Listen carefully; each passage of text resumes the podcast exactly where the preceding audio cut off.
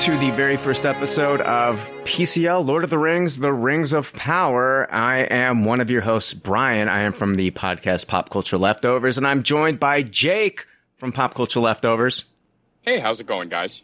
And Joe Stark from Starkcast Podcast. Welcome, Joe. Hey, stoked to be here.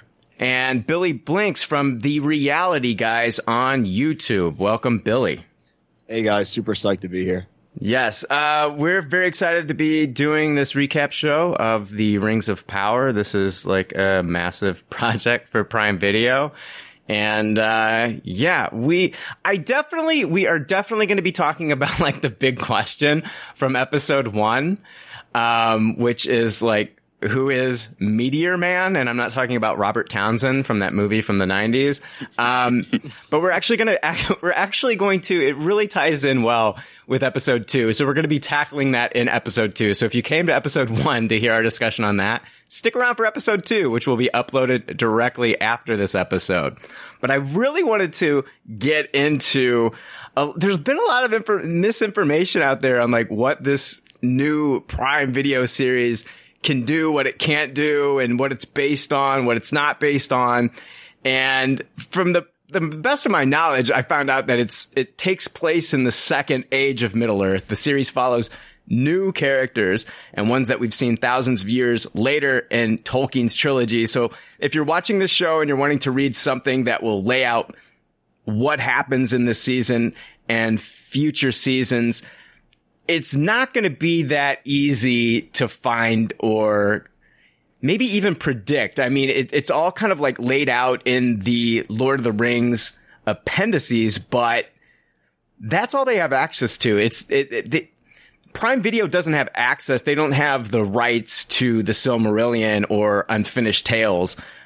They have the rights to the Lord of the Rings and the Hobbit. So I mean, it gives basically Prime Video the rights to the events laid out by Tolkien in the appendices for the first and second ages.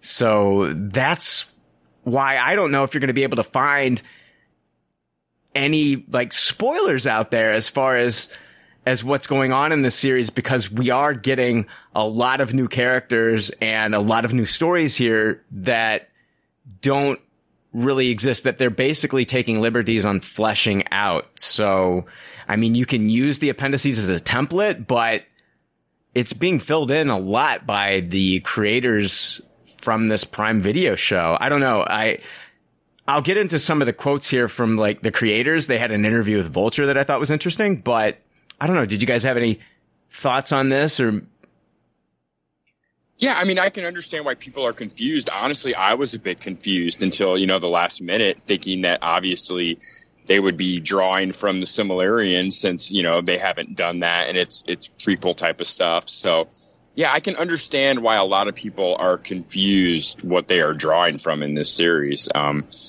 yeah, it's interesting that they're just gonna make it up and just kind of use the appendixes and stuff from Return of the King to try to fill in the blanks here.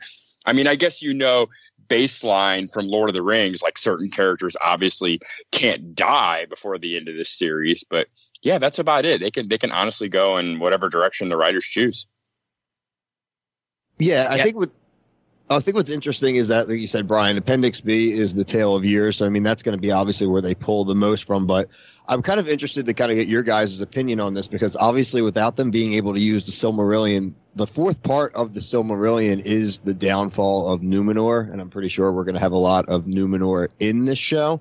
So I'm interested, are they going to be able to show that or is that going to have to technically be off screen? That's like a really cool and interesting balance. I'm looking forward to seeing like what they are allowed to show versus say.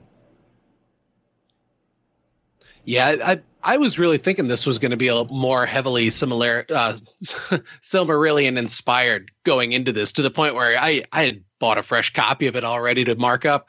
Um, but I mean that's okay if there's if they're just sticking to the the appendices that's cool too. Uh, I I had I know the the writing team on this was feeling that they were going to not directly contradict anything. And so that still gives them a lot of free reign to tell stories and and the way that they have to condense the timeline to to make it work for a narrative. um, I'm I'm I'm excited to see where they're going to go with it, and and it makes sense that that's how they would be adapting this now, having seen the first couple episodes.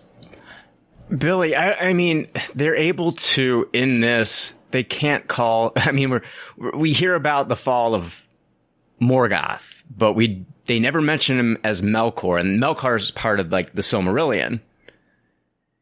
And so yeah. they're trying to find ways of like, but Morgoth is mentioned. I, I, I'm guessing in the appendices for the you know the Lord of the Rings, so that's how they're able to get around it. I think they'll find ways of getting around this somehow. Maybe not.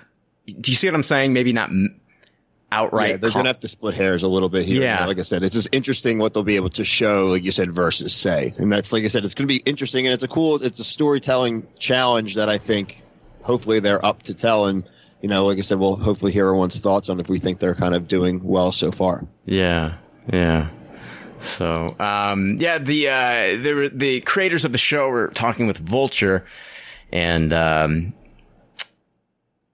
they had to.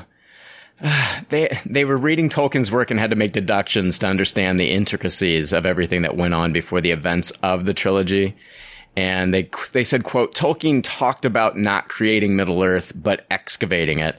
We felt like we were discovering things that were already there.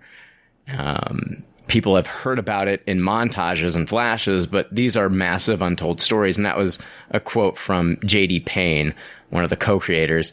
So, I mean, it's it's all taken from like the timeline, but it's it's it's really filled in by these creators. They've taken some liberties here and I guess we can talk about some of those liberties as we kind of break down the episodes. But another question that I had for you guys is kind of like where you are with this series after two episodes. I really only want to dive into the first one, of course, in this first episode, but are are you accepting this as something Lord of the Rings or are you kind of like looking at this as like you know, like in in DC Comics, there are stories that aren't canon. Uh, same thing with like you know the Marvel comics; they have like their what if line.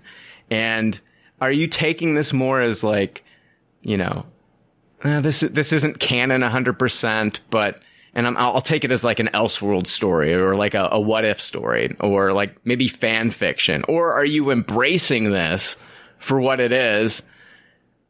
And and accepting it for what it is. I, I personally, I'm accepting it for what it is. I think even, and I accept the Peter Jackson movies for what they are. They're not a hundred percent accurate to the movies because in the books, you know, the Shire is destroyed when everything's all said and done. And Peter Jackson, I think, gave us a better kind of story with the Shire still being intact and, you know, the hobbits being able to return home to their loved ones as opposed to the Shire being destroyed. So what a bummer ending that would have been. so it's like, I, I accept this for what it is. And I actually, the way that they've, the, the, the money that, the amount of money that they've put on it into this and the way that they've made like, you know, the elven cities and, and everything look and, and, and filming in New Zealand, it looks so much like what I remember from the Lord of the Rings and the Peter Jackson movies that I am almost, almost kind of like trying to accept this as kind of like the prequel of Jackson's movies, even though he's not involved in any way.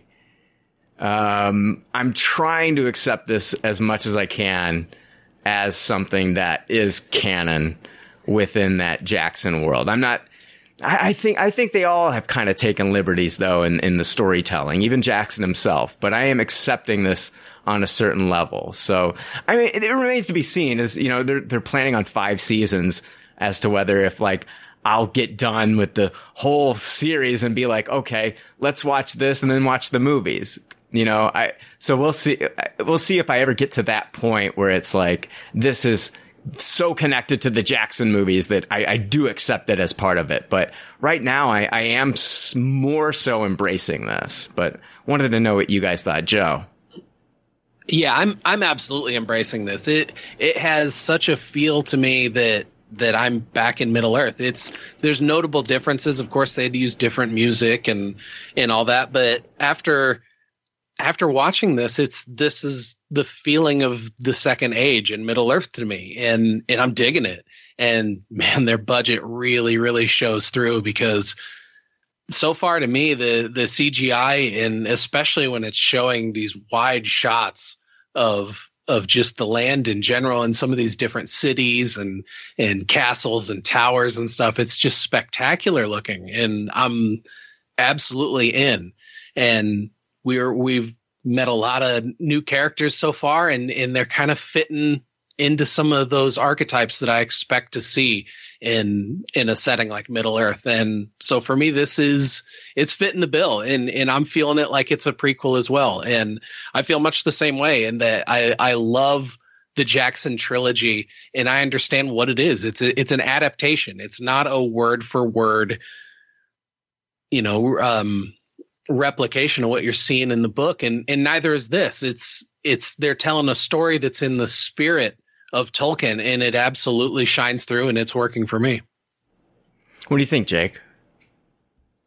Yeah, I'm completely accepting of it as well. Um, you know, this might be a hot take, but I know other people agree with me. I, I think Lord of the Rings is kind of perfect for movie and television adaptation because honestly, I think if movies and TV do it right, they can end up being better than the books. I, I think the books like are very very stuffy sometimes the narrative just comes to an absolute halt so we can tell a bunch of history and it's just that kind of stuff doesn't work for tv you have to keep it flowing and i think um, both the peter jackson movies and this show have done a good job of having all that history there you know having the references but keeping the story moving, keeping it exciting, not having just big pauses for exposition that you may not be ready for at the time. So yeah, I've I've completely embraced this, and I'm right there with you, Brian. Like as long as nothing like completely contradicts the the Peter Jackson movies, I can see myself watching five seasons of this as a warm up to watching the movies one more time. Like that is the way I would prefer this all to end up. But yeah, and, and I agree with Joe. Like man, like the the budget really shows. It really paid off all the money they they spent on this. It just looks absolutely gorgeous, and um, yeah, it very much felt like Lord of the Rings. It has just so many like familiar tropes that I'm used to in Lord of the Rings, and I don't mean like tropes isn't a bad thing. I just mean like things that are familiar to Lord of the Rings that make you feel welcome to this show. You know, you've got an elf human relationship. You've got elves not wanting to help men or not not want to help the world. You've got a, a adventurous hobbit like creature who you know whose curiosity may get the best of them. So just a lot of familiar themes and storylines that instantly made me like believe this is a Lord of the Rings universe. And yeah, I really like that. Yeah, I think like one of the moments for me that really hit me hard, and I'm, we're going to dive into this, but now that you mentioned, you know, how this feels very much Middle Earth, Lord of the Rings, like the snow troll and we get like the bear mccreary music that like accompanies it and it's just like it's just taking me back to like you know the moment where you know they're in the eh, they're in moria and they and they find the troll and you hear like this music and you know the battle's starting like the music changes and i think bear mccreary is doing a great job with the musical score to make it feel close as close to those Jackson movies as possible with the musical score that they use there. Billy, what are you thinking, man? I'm really glad to hear this is how you guys feel because I feel exactly the same way. I mean, I'm fully embracing this show. Even before the show, I was just psyched that there was going to be something that was putting so much time, money, and effort into Tolkien's world.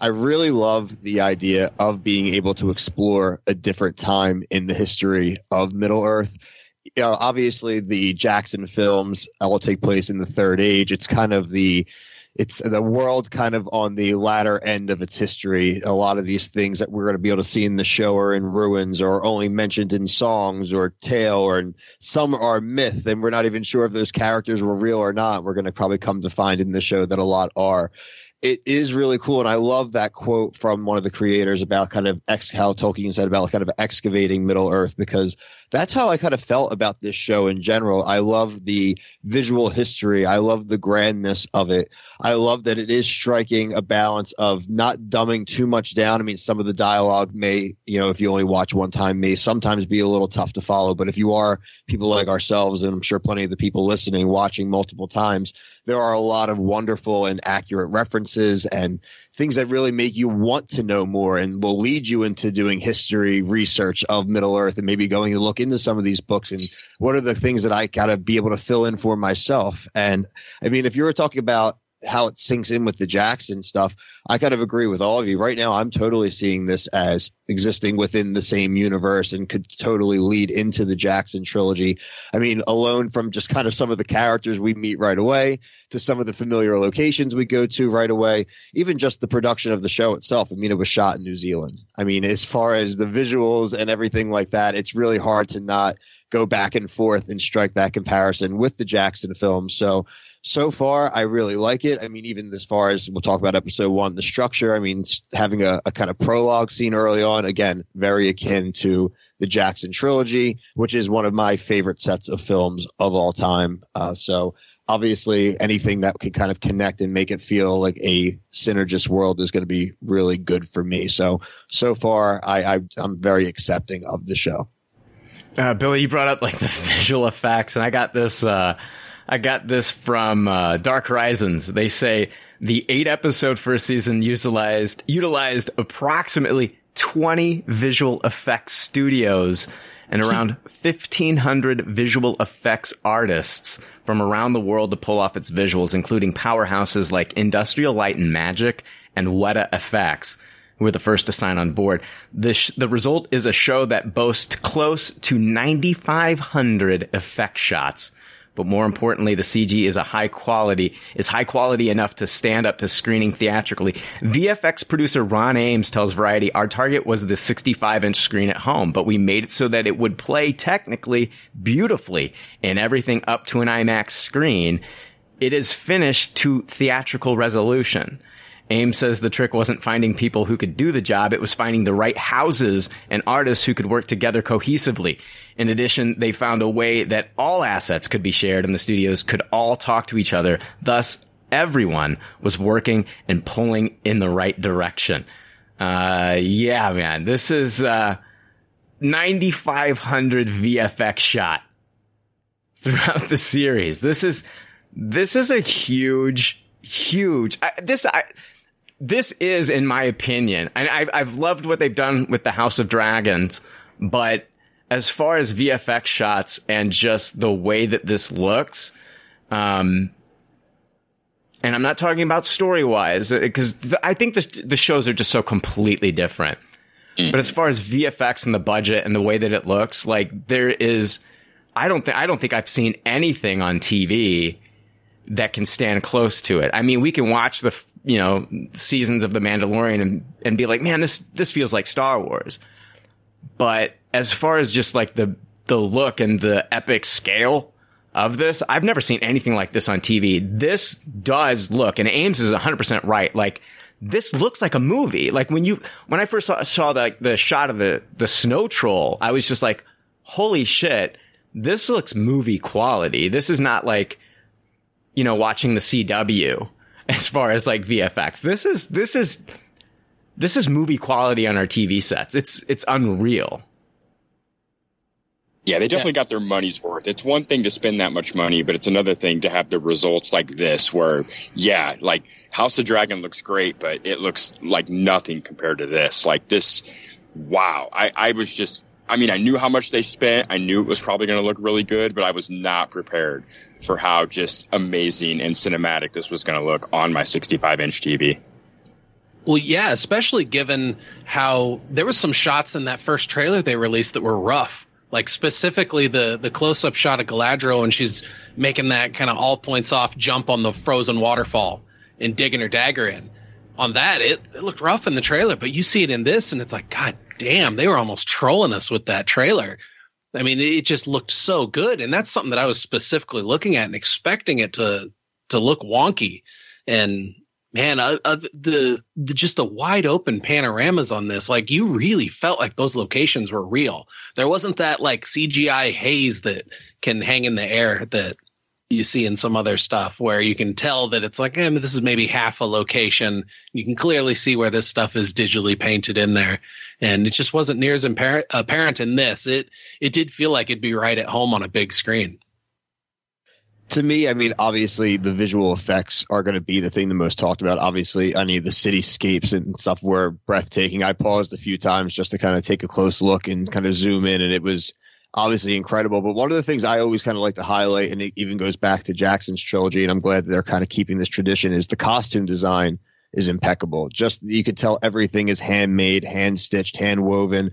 I'm sure they have under shirts and under things that we can't even see that are all stitched and hand custom made that are specific to the races and it's just that a level of immersion i think really is what is going to allow those actors to really give the performances and make us believe that they are these characters but like i said i just always want to make sure we highlight that costume design because it's like me is always the best any lord of the rings i'm telling you it's like Jeff Bezos is like John Hammond in Jurassic Park, spared no expense for the series. I'm telling you. I've never seen anything this gorgeous. Yeah, and the costume design is incredible. Like, you know, I this has definitely got to be in contention for some Emmys as far as like costume design and VFX. It's if not winning. So it's well, it's go ahead. I showed you guys this morning that Boba Fett won the Emmy this year for outstanding effects in a television show. And can you imagine a year where Boba Fett and Rings of Power exist, where Boba Fett would beat Rings of Power out? Like that's the most laughable shit I've ever fucking heard. Absolutely. Yeah. So I mean, it truly did usher in a new age in visual effects. I mean, just wow. Yeah. The volume has its place, but this is clearly beyond that. I mean, it, it looks so much better than because there's shots in the Mandalorian where you, you, it's it's hard to tell like is this is this an actual set? Is this the volume? And there's other shots where you can very much tell. But with this everything was seamlessly blended. And you know what else is sometimes when you focus that much on visual effects and you spend that much money it can be like a crutch on direction and cinematography. And I thought this completely avoided that as well. Like, not only are the effects impeccable, but there was still a lot of imagination and interesting stuff done with the cinematography and storyboarding and direction. It wasn't just like, look at this effect. Like, I thought it was even more than great effects. Like, the usage of the camera and the cinematography with a lot of this stuff was was very brilliant. I think that's what a lot of people think the downfall of movies like you know uh, Phantom Menace and Avatar is is that mm-hmm. it's it's really a main focus on like look they're flexing their VFX muscle and not really putting much into like the story. So yeah. yeah, there's VFX and movement and interesting movement at that in this. It's very impressive. Yeah, yeah. I guess we can. Um, I mean, I guess we can get into the breakdown of the episode. I guess we can kind of share our thoughts on what we thought of the episode at the end. But I do want to. I do want to break this down. We're going to start off with the storyline of uh, Galadriel, and I mean, we're in Valinor, which, as far as I know, we never got to see Valinor in in any of the Lord of the Rings movies with Peter Jackson. It was only mentioned and and that they were going to that's that's basically where, you know, the uh, the elves and Gandalf and Frodo and Bilbo all sail to at the end of the Return of the King. But like we get to see a fully realized Valinor here and it's beautiful. Awesome. Yeah, gorgeous. Why would you want to leave? But shockingly, bullying still exists in Valinor. Some heaven.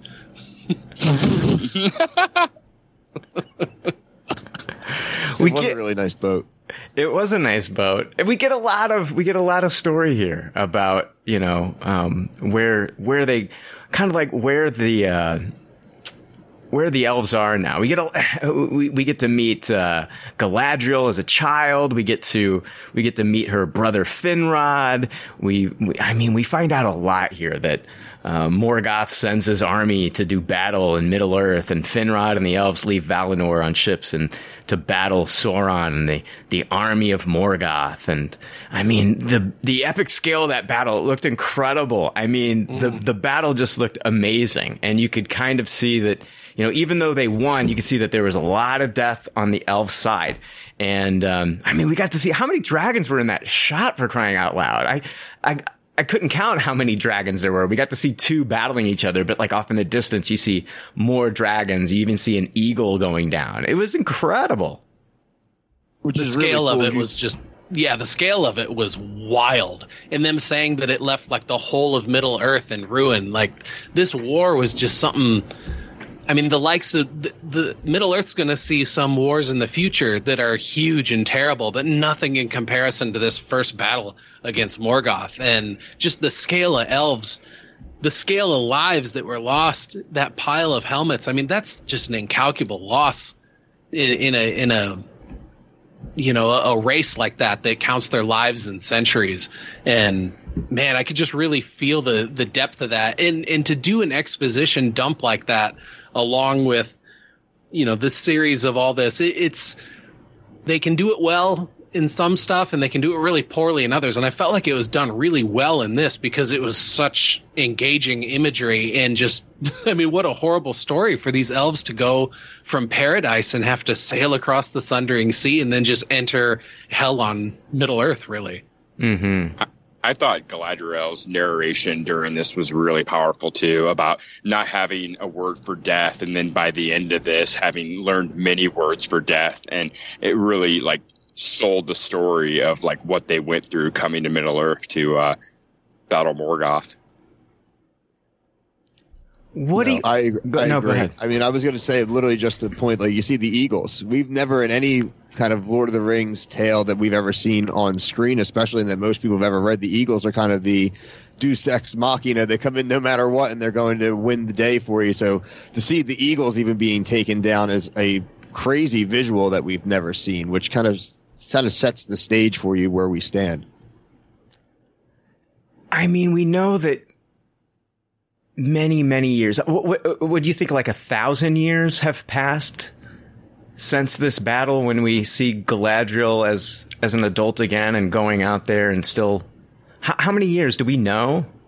Not really. They they less than a thousand, but over a hundred is the information they give us, right? Yeah. Well, they said that the battle lasted for centuries, and then the hunt afterwards lasted for centuries.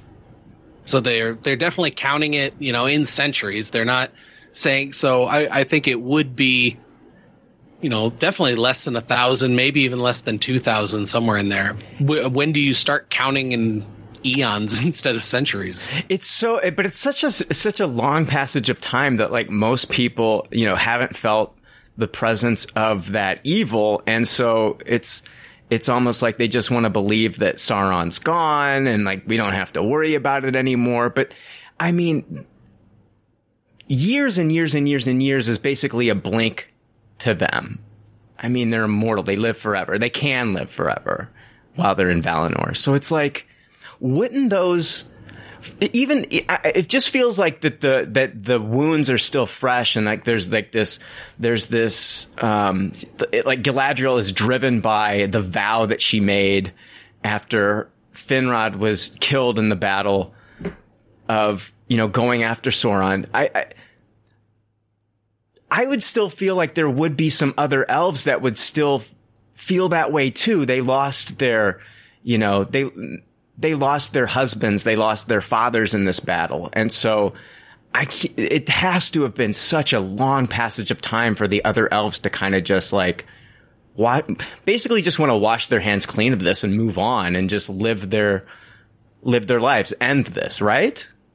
Oh yeah, because Thondir says to Galadriel that maybe all the other commanders are right, and meaning to say all the other commanders had come to the conclusion that the evil's gone. It's been too long since we've seen another living orc, even. But you got to imagine that like some of these some of these elves were involved in the battle, and I it's just hard for me to believe that nobody else feels this way other than Galadriel it's a little bit of self uh, selfishness, right? I, I think that the elves are just a little bit sick of it all at this point. Like they don't see the gain for them, and I, I think a lot more of them remember than Galadriel, but they're just done with it, and they're they're just washing their hands with it and want to go back. I I really got that from Thondir. Hmm. No, I, I agree. I really do think it's the devastation of that loss of paradise. They they've gone in such an eternal existence of everything being grace and being peaceful. And you said, the horrors of that battle. And you said, Jake really put it really well of like how they didn't even have a word for death before all of this. So there is a level of uh, kind of maybe putting your head in the sand type of thing, or just kind of not wanting to believe that it's not over yet and that it could start again. And for the elves, you know, even centuries isn't that long. So for them, it, you know, for us, it may seem like, wow, this has been this such a long time, but for some of them, it really is a, a blink of an eye. So it's, it's very curious to see. And I'm really looking forward. That's a big part of. I want to kind of see like the divide of those who kind of notice and just believe there is something really going on versus those who just want to, to the last very second, believe that everything is fine. Yeah, maybe, you know, even in the real world, like something devastating will happen and like everyone will be affected in some way or some, eh, eh, eh, you know, and somehow. And, but we all do want to eventually live our lives normal and move on. And it just feels like Galadriel has had something so devastating happen, like with her brother. It, I mean, he's got a mark on him from this. And she makes the vow that, you know, she says his vow became mine. And so I think that that powerful speech that he gave her at the beginning of this episode and, and for her to trust herself, I think like that's what's kind of like carrying her forward is like the memory of her brother and taking on his vow. Nothing's going to stop that. I agree. Until she knows 100% that that evil is gone, she can't shake that vow that she made to her brother. It's just not going to happen. And I, I don't think a lot of the other elves have that burden. Uh, surely there's another character along the way that will also be in Galadriel's mindset, but we've, we've really yet to see it mm-hmm. as of now. Yeah. Yeah. Yeah, so yeah, we do we do a, a huge, like a pretty big time jump with with Galadriel, and we're seeing her all grown up now, and and um, our main our main villain seems to be like how much it seems to like it's going to be Sauron, but like how much of Sauron do you think that we're actually going to see in this series, especially even in this first season? I think we will definitely eventually see whatever guise that he's coming before them in. Uh, I don't think he's going to be looking scary. I think he's going to be coming in his, his fair guise where they don't look and see something scary. They see something that is, you know, a, a beautiful person and he's going to be manipulative. And so yeah, I think what, yeah, Annatar. Yes. And, and, and I think we're definitely going to see that in this first season. I do agree with that. 100%. I do agree with that. Mm-hmm. Um, we keep hearing about like this poison, you know, this, this, this poison that's out there. And, um,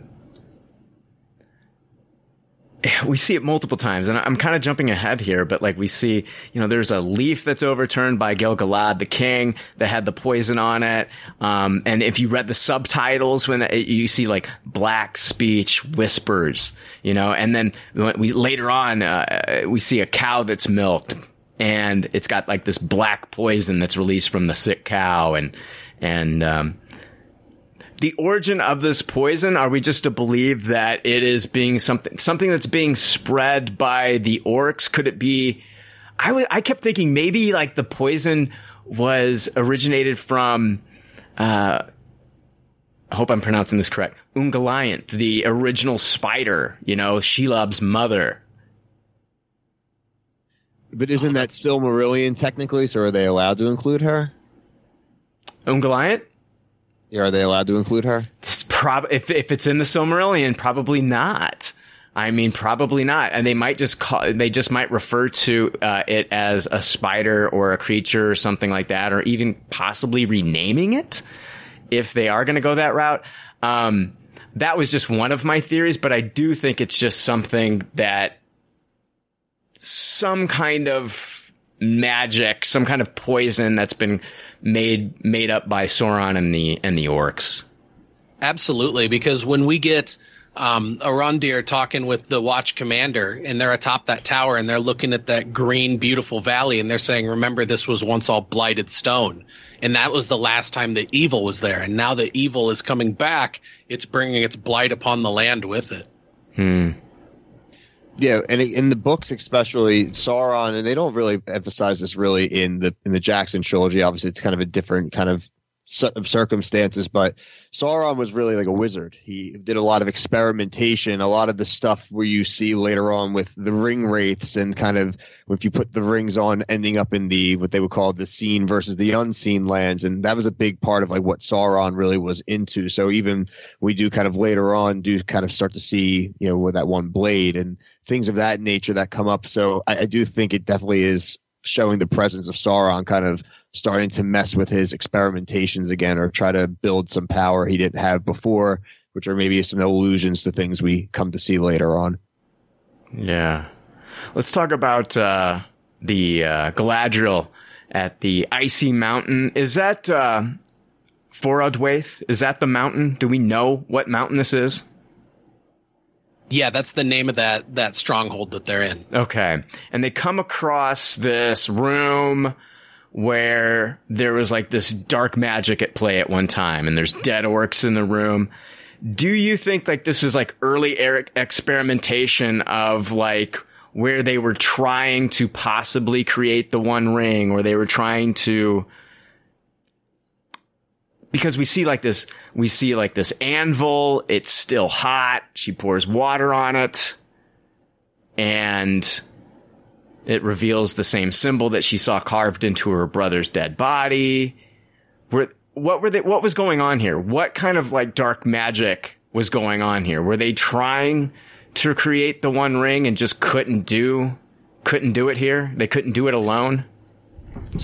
So I don't think this specifically has to do with the rings. I think that kind of is a play that comes into later when you know, Sauron starts to have a relationship with Celebrimbor and kind of where Celebrimbor's plans exist, and he kind of plays off of that. I think it more so leans again to when I kind of alluded to the stuff about the blade and Sauron, at least when you kind of go into the research about him in the books, about like the seen versus unseen land. So trying to kind of pull things in from other worlds and kind of that sorcery aspect. And you kind of get a little bit of that even in the Hobbit films with Jackson when he's in that kind of form and he's a necromancer. So I, I kind of think it leans more towards that. But again, um, the show can obviously take liberties if they want to streamline and maybe make it more jewel crafting. I'd be interested to hear what you guys think.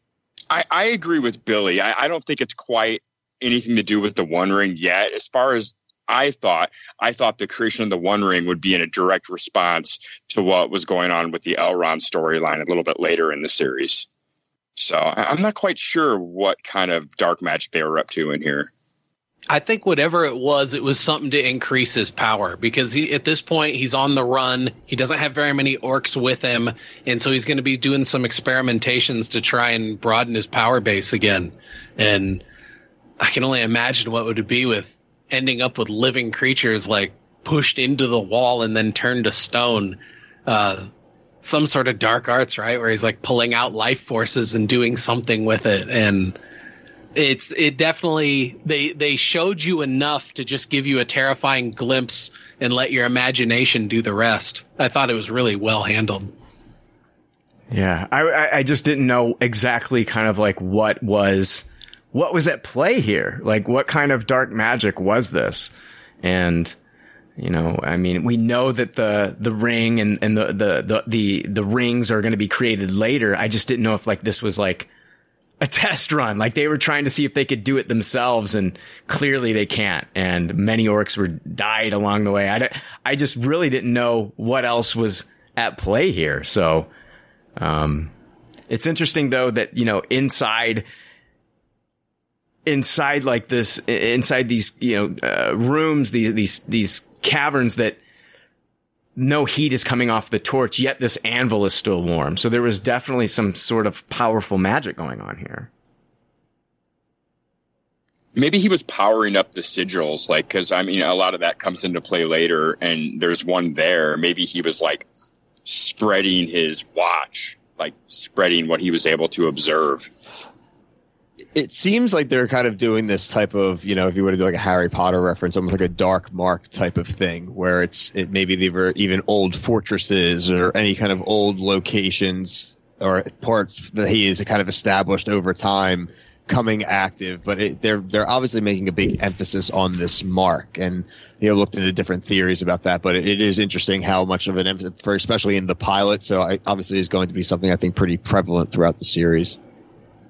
Yeah, we get the we get the battle with the snow troll, which looked amazing. I just was kind of like all the other elves were pretty much useless except for Galadriel here.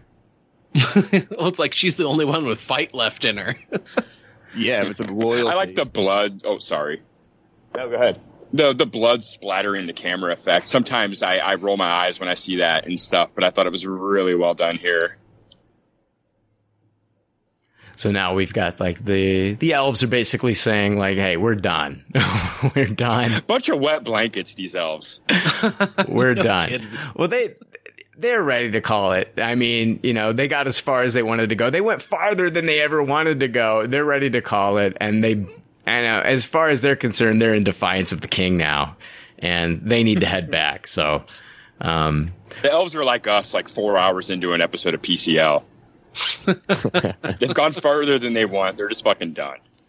And so we get um now we're back at uh not not back at we're at uh, Lindon, which is the capital of the High Elves, and we get introduced to young Elrond, who is the herald of the Elf King Galad, and he's basically told you're not going to be able to go to this fucking council meeting because because you, you he's half elf, correct? Yes. Yeah, and so it feels like it's like all the high elves are going to be able to go, and he is not.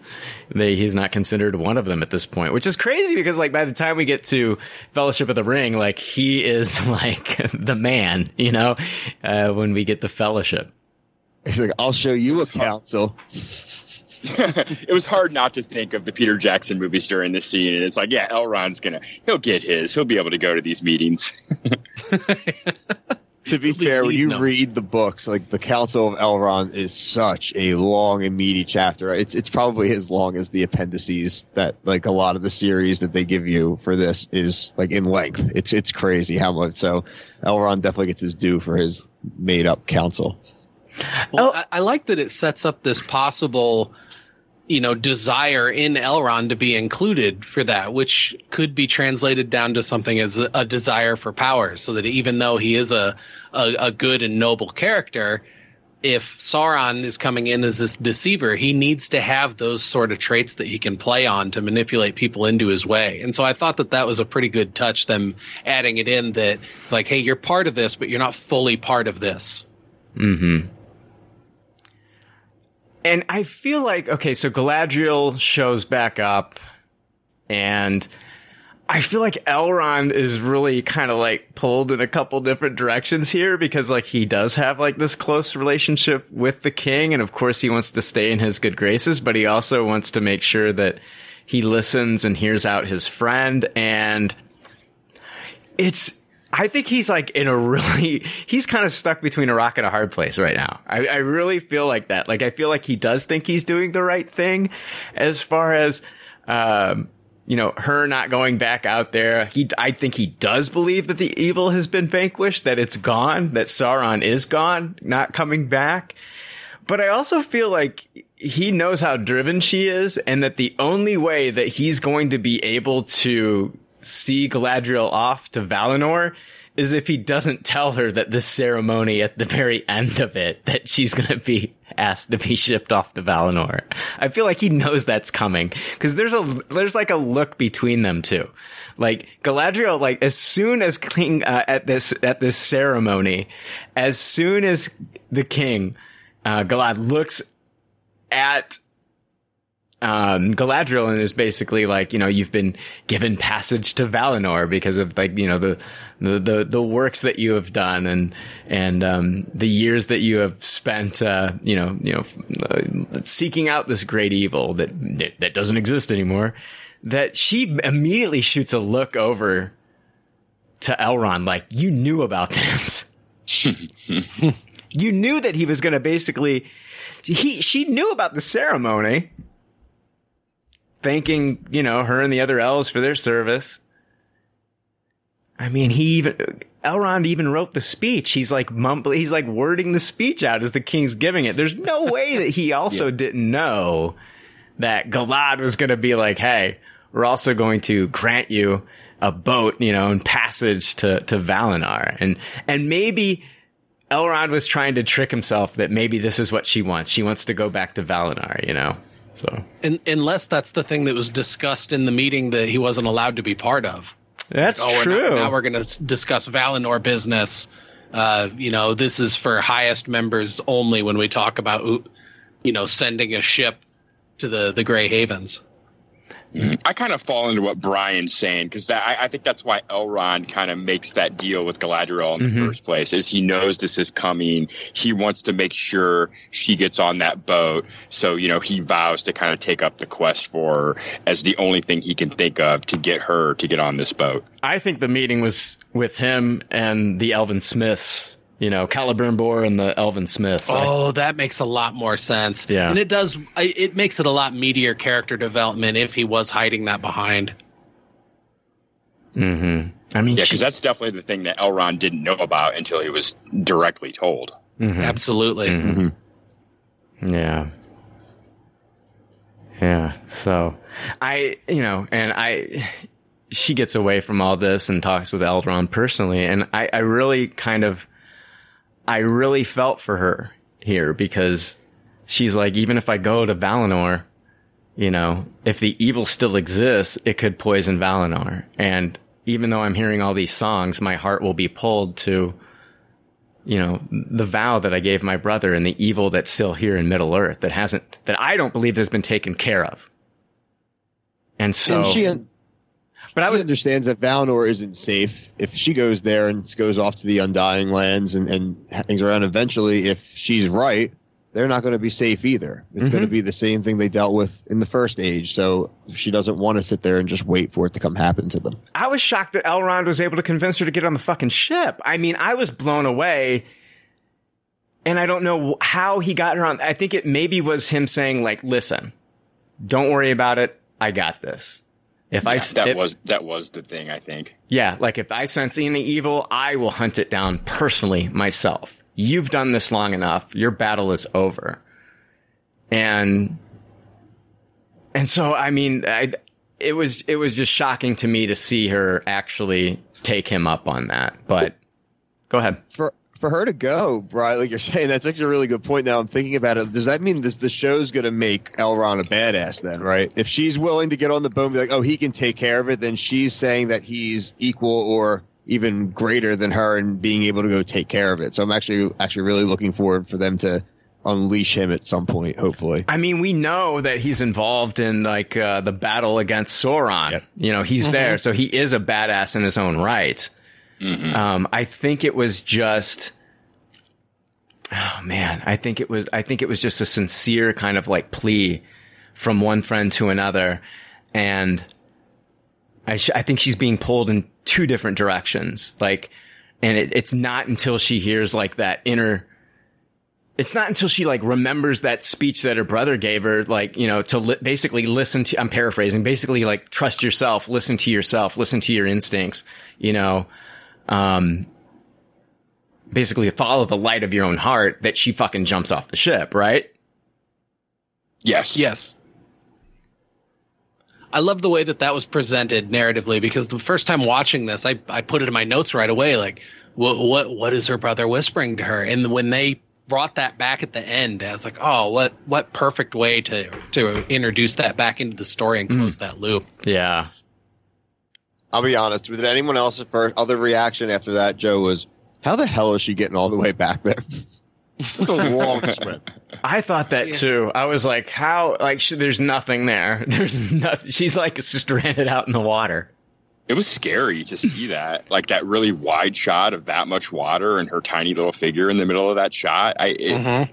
wow, it made me claustrophobic. Hmm. Especially knowing what sort of monsters are in the Sundering Sea. Right. Yeah. Yeah. So. I did know, like, you, you knew she was not staying on that boat. Like, I didn't know the circumstance or what would be like the key narrative to eventually get her to change her mind. But I never had a had a doubt that she wasn't going to change her mind. Oh, never for a split second. It's not like I'm thinking to myself, oh, she's going to join in on this Elvis chorus and then go into the light and that's going to be it. So, no. Yeah, and I'm not even saying that as a negative for the show. I, I think the writers are smart enough to know the audience is not buying into that's what she's going to do. And, but yeah, I thought I thought it was still very powerful when she decided to go ahead and jump. Yeah, yeah. Let's talk about this project um, that uh, uh, that Elrond's going to be a part of. Uh, unbeknownst to him, uh, uh, has a, a, meeting with Elrond, and um, Celebrimbor is brought in. He's the greatest of the Elven Smiths, and he wants him and Celebrimbor to start a project. He's going to oversee the project and it's it's it's it's one of those things where you know at this moment when we're seeing Celebrimbor brought in, you know, showing up, smiling, and and we're just like, okay, this is this is where we're going to get the creation of the Rings of Power. Like this is where that's going to happen. Absolutely, this is the beginning of that thread that's going to lead there. Yeah, totally. I've been so nervous to say the name Celebrimbor for the last 24 hours. I'm like, this is definitely the most difficult named character. I think we got lucky. Anybody, he was also kind of one of the main characters in that Shadow of War. There's a couple of games that came out in the last five, six years, um, and he was one of the main characters and revolved around kind of the rings and things like that. So it was really cool to see another interpretation of him. Interested how similar the one from the game will be. Hmm. Interesting. Yeah, I'm not familiar with the game, so. He's got to be very old too, right? For an elf to show as much age as Celebrimbor shows, like wow, he's got to be up there, right? Oh, for sure. He he re- he remembers the world before the first light. So let's jump they, in. Oh, go ahead. No, go ahead. No, I was going to jump on to the next thing. If you have something to elaborate on this, please, by all means, go ahead. No, so I just do know that just like in kind of doing a little bit of the research with Celebrimbor, they did say he was part in, excuse me, I'm saying this wrong, but the Neuron, which is a group of elves, was like the second group of elves to even come over to Middle Earth. So yeah, he's definitely got to be really up there as far as hierarchy and age of those out in Middle Earth. Hmm. So he wasn't quite there for like the creation of Valinor, but he's been around for a long time. I would think so. I mean, again, now we can do more research as we go into as they start to kind of unveil more elf lore and what they, as far as for this storyline and this interpretation, what they kind of deem appropriate or deem kind of what they want us as an audience to dive into. But that's at least a little bit of stuff when I did a little bit of Celebrimbor digging. Okay. Let's. I want to talk about the Harfoots next. We'll get into like everything Harfoots. And uh, does this take place? Do we first see them in Rhovanion? Yes. That's where the two men we see the two men, the hunters with the walking around with the big giant moose antlers. What is the purpose of those big giant antlers? Is that to to look like if someone were to see them far off to make them look bigger than they actually are or to or to have them blend in with whatever they're hunting I was wondering that as well because the way they were moving, it almost looked like it was growing out of their backs. And I'm like, are these some sort of weird ass creatures we've just never heard of before? Are these humans that just have these as packs? Yeah, is is it self defense purpose? It, it definitely yeah uh, piques the imagination. I kept thinking like, could they pull on something and have like this shield them, and they use it as a shield from like arrows or something like that? But I was also thinking like maybe they're hunting these antlers or whatever they're hunting, so they they they can kind of like in a field, all you see is those antlers, and they might come off looking like whatever they're trying to hunt. That way they can get closer oh, that's great. to whatever they're trying to hunt. Kind of like a camouflage to kind of like blend in, you know? Yeah, like a wolf in sheep's clothing. Yeah. Kind of yeah. I, I, like all of your guys' ideas a lot better. I kind of just took it as maybe they had just like come back from a hunt, and that's just kind of like what they were carrying back with them. But I kind of like your ideas a lot better. Didn't they show the antlers like on the picture when they were deciding what kind of person they saw though when the Harfoots were like looking at that that picture. Well, it might be like kind this, of something that breaks down different classes of people, and it might be like, oh, oh that's what that's like what a typical hunter looks like, you know. Uh, so these these might be hunters that way, or you know, as opposed That to makes maybe sense. That's just the normal hunter garb in that area. yeah Yeah, and that was just like a glyph reading Hunter in their book or whatever. Yeah, exactly. Yeah. And this is where we and and it's it's funny that like they know well one of them knows that it could be Harfoots and they they believe that the Harfoots are dangerous creatures. And it's like, you know, from what we've seen of the Harfoots, they seem very kind of like they want to kind of like be to themselves. They almost want to be like they don't want to be known by, you know, big folk and shit like that. They just want to be very kind of like tucked away in their own little world, kind of like you know hobbits in the Shire. Like these are just a different breed of halflings, and and um, they're. Uh, the, the, I believe that they eventually will, once we get to like the third age, will kind of like blend into like the the halflings that we see in the Shire because originally there were the Harfoots, the Stoors, and the Fallohides, and um, I believe that the Stoors were like river hobbits. So like Smeagol, you know, Gollum, when we first meet him, was originally a Stoor. And like the Fallohides were hunters. They were a bit taller than the other halflings. And um, they were very, they were friendly with the elves. They were cousins. They were considered cousins of the elves. And then we've got the Harfoots here. So um, definitely halflings. And so like these are, these are definitely like hobbit-like creatures that we're being introduced to. I love their musical cue also. Mm-hmm. They just got Really felt I just want to, I, I just wish I could introduce them to conditioner. Their hair. Oh, I know, right? Like with the acorns and the leaves and stuff twisted in there. It's like, how are you not little itchy guys all day? I know. I know. It's like it's cool to be nomadic people, but wash your clothes. Have some dignity. I would love for them to throughout this series have these because obviously Rhovanion's like very far from where the Shire is, but it would be really cool if like over the events of this series, if they're kind of kind of purporting them to be the maybe direct kind of ancestors of the hobbits that eventually they find the Shire and they're like, man, this is really nice. There's none of that other bullshit we just dealt with. We're just gonna stay in these little hills. This is cool. Like that would be nice. Like I'd like that for them. Maybe that's where they do finally get their conditioner because we've seen the hobbits. The hobbits have pretty nice and pretty good, well put together hair. So the Bag End was very chic. yes. I, uh, I, I will say in this first episode, as far as characters were concerned, my two favorites in the first episode were Nori and Poppy. Um, I, Yeah, I, I, Nori, Nori was definitely the most likable character in that first hour, hundred percent. I just liked following those two characters in this first episode, Nori and Poppy. So, and I, They're so innocent. Uh, and- but I would say that Nori's still innocent. She's just got an adventurous kind of streak, a rebellious streak, right? Oh, exactly. In- In the sort of rebellion that she gets up to, they're sneaking into a forbidden garden to steal berries. But then, as soon as she sees a threat, she nobly leaves the leads the children away. Was that a was that a warg? I think it was a werewolf. it's definitely again. I think I think we'll see kind of predecessors to a lot of the things that we've we're kind of used to seeing. So, but I think I think for all intents and purposes, Brian, I think it's a warg. They called it a wolf, but it it did look like very much like a warg, right? Yeah. Yes. Nasty looking. The face was was scary, but a lot scarier than the, a dog face that we're used to seeing. Well, I, I know Sauron. One of his powers was uh, like communing with werewolves and using them as, um, you know, weapons of war. That's really cool.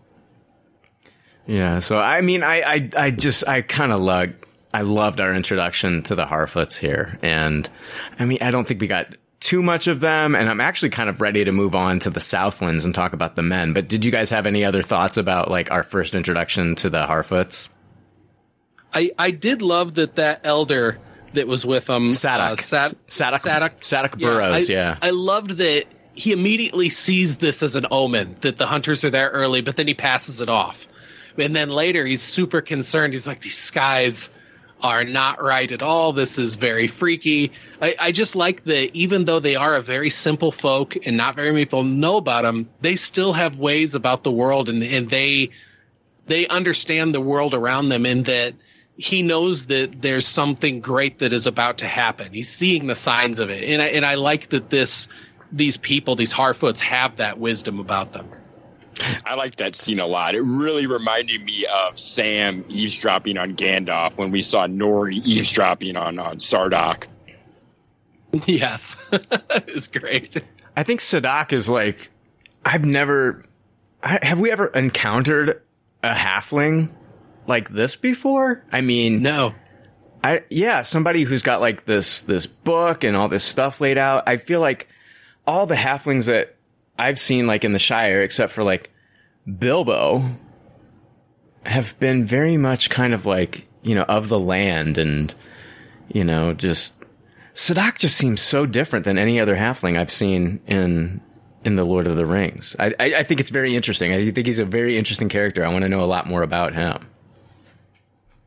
Then it would make sense that a nomadic society that's constantly on the move and is following these deep oral traditions would have somebody like that among them.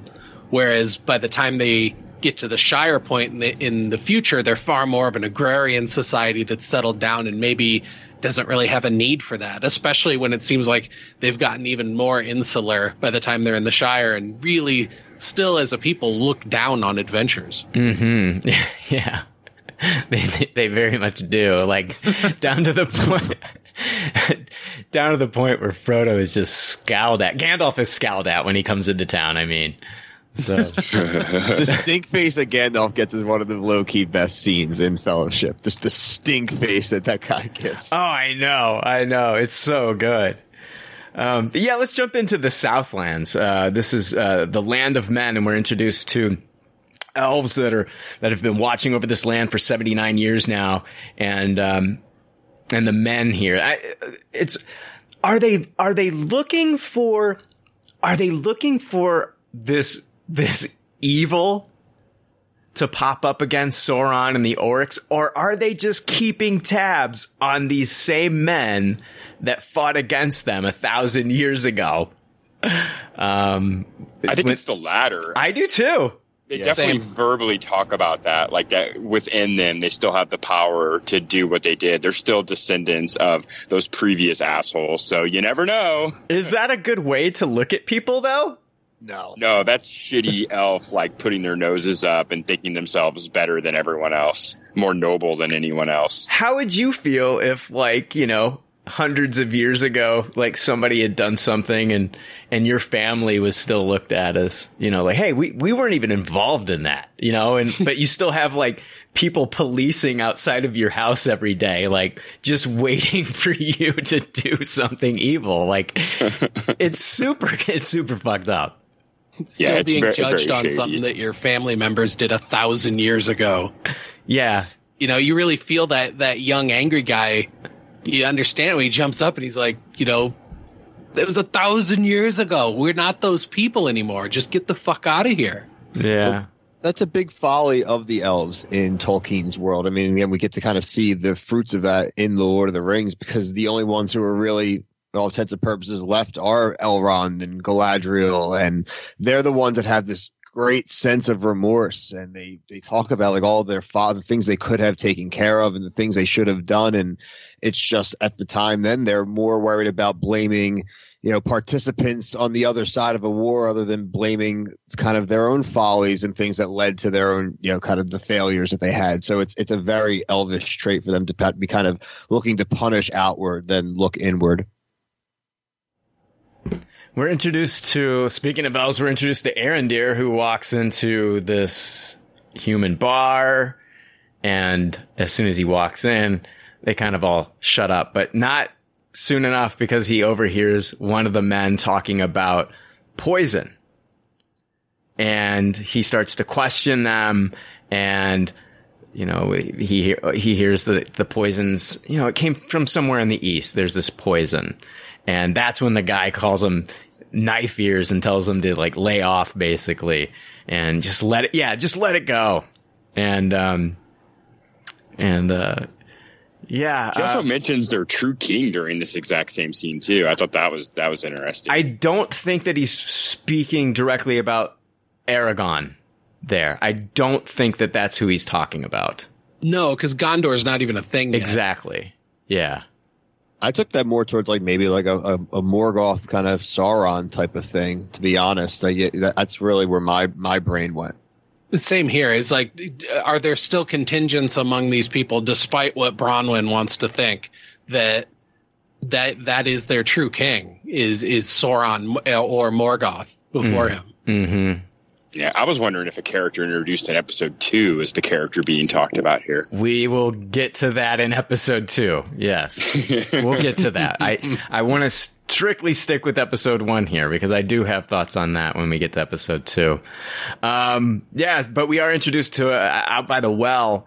Um, well, actually, we see her in the bar. She does leave, but Bronwyn. What do you guys think about this whole kind of like? Flirtation, uh, forbidden romance between uh, the human Bronwyn and uh, the elf Era uh. I think Arondir is setting himself up for heartbreak.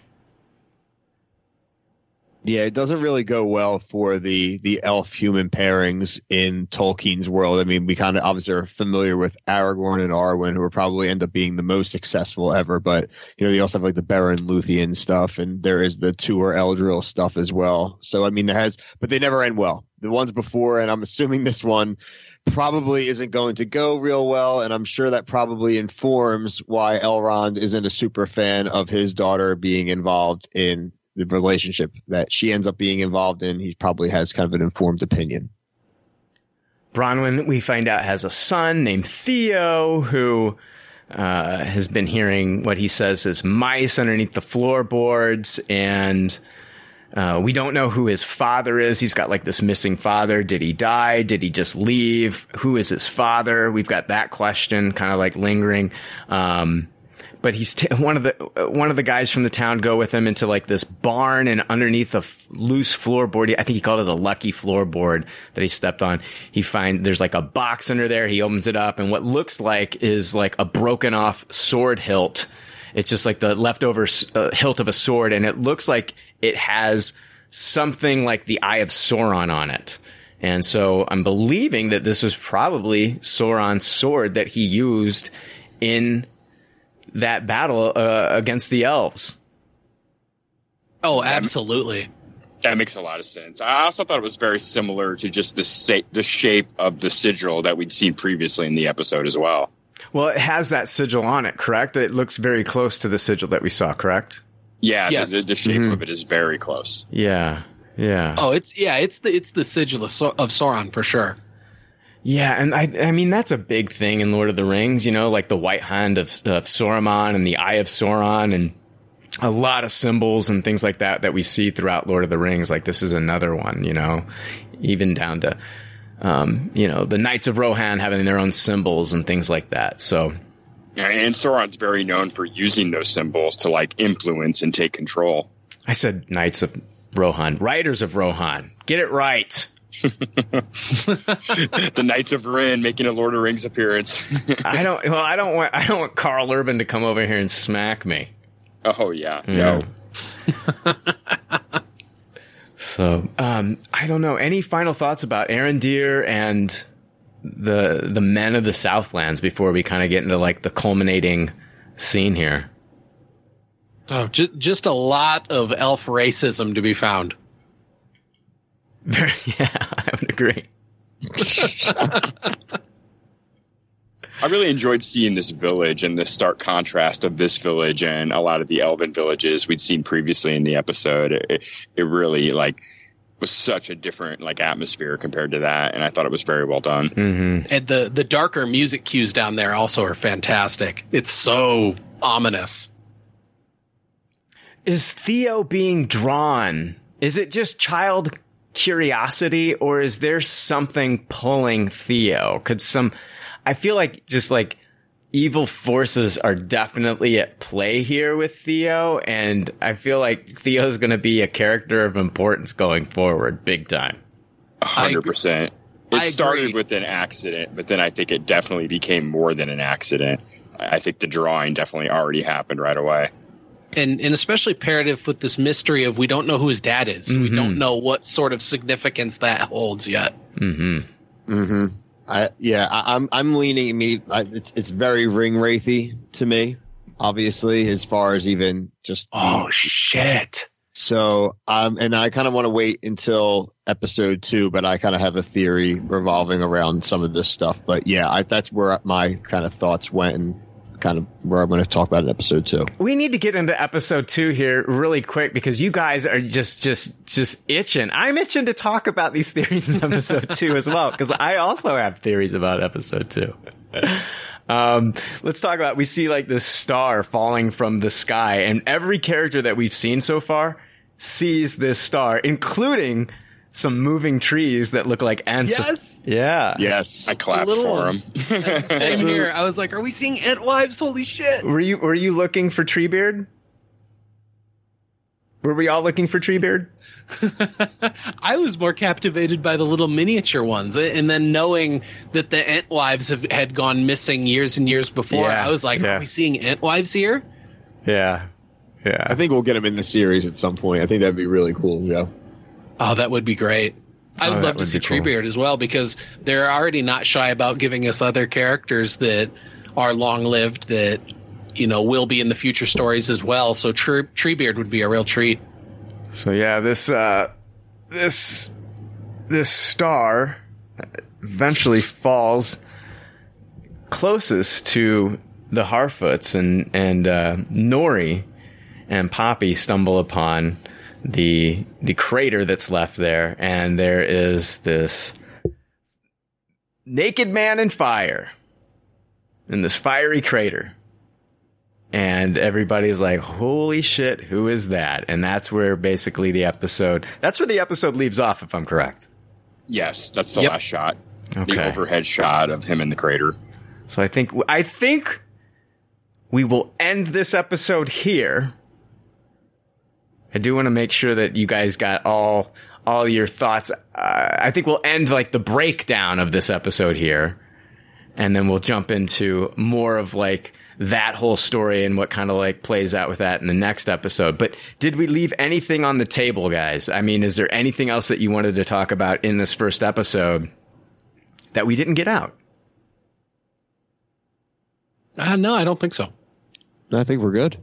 Yeah, I think we're good. All right. Yeah. Okay. So please, uh, we're going to be recording we're, immediately. We're going to be recording the second episode, which will also be up on the feed by the time um, that, that that you're hearing this. But I wanted to thank all of us for uh, you know getting together to talk about this series that we've been looking forward to. Billy, where can people find you, man? You can find me uh, on the Reality Guys YouTube channel. We cover anything and everything reality TV. So anything from The Challenge, Bachelor, Survivor, Amazing Race, all that kind of fun stuff. Um, you can find us on YouTube. Joe, where can people find you when they're not listening to you on the Rings of Power podcast? Hey, you can find me on Startcast. It's a long form conversation show I do. New episodes drop every Saturday. You can also find me on Twitter at the Tubby Ninja. Or if you are into zombie stories, I have a book called I Become Death that is available on Amazon, Audible, and iTunes. I love that Joe plugged his book, man. I'm so proud of you, man. Solid plug. I know. I need, I need to do better about that. It's like I'm in front of a microphone every week and, and I rarely mention that. And it just shows what terrible business acumen I have. this is a great place to do it, though. You did well. You are the you're the opposite of Jeff Bezos with this show because all I've seen is marketing for this show. But uh, yeah, you can find Jake and myself. We do a podcast called Pop Culture Leftovers. You're probably listening to it on that feed, but if you're not, you can also check out our podcast where we do uh, weekly reviews on uh, new TV shows and movies, and we also do news and have a huge focus like on Marvel, Star Wars, and DC projects. But we pretty much cover everything. Uh, but uh, yeah, you can check us out on Pop Culture Leftovers. Yeah, check it out. It's a great show. We'll be doing uh, the D23 news this week. So if you're also into Marvel as long as uh, as well as Lord of the Rings, then it's going to be a great episode next week. Yeah, D23 is going to be pretty huge. That is going to be a pretty huge one. So I am looking forward to talking about that. Um, I do want to end the episode with the Horn of Helm Hammerhand. This is how we should end the episodes, gentlemen.